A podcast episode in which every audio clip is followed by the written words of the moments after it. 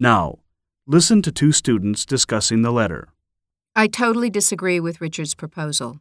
Why is that? Sounds like a great idea to me. Well, Richard's a friend of mine, but I don't think he's a typical student or a good student. He does not actively participate in classroom discussions and often dozes off during the class. I understand that he is not an enthusiastic student and has an attitude problem, but don't you think that a three hour class is a bit too long for undergraduate students? Most students in that class are keenly interested in the class contents, fully prepared for the class, and eager to learn. Most of them never get bored. They always have a lively discussion in every class. Really? But still, more than one third of the class may get tired and lose interest in the prolonged session. Besides, like he said, it often happens that professors do not efficiently manage time in the case of such a long class because they think they've got plenty of time to cover the materials they prepare.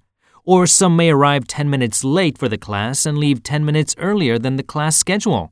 So I think two hour classes are definitely better.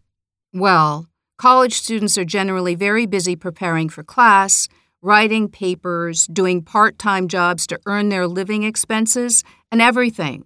So I don't think that holding a two hour class twice a week is a good idea.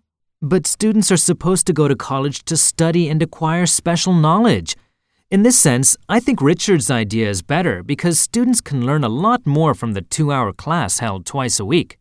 The purpose of college education is to encourage independent research and strengthen concentration among students. It is quite different from high school education. So, I am against Richard's proposal.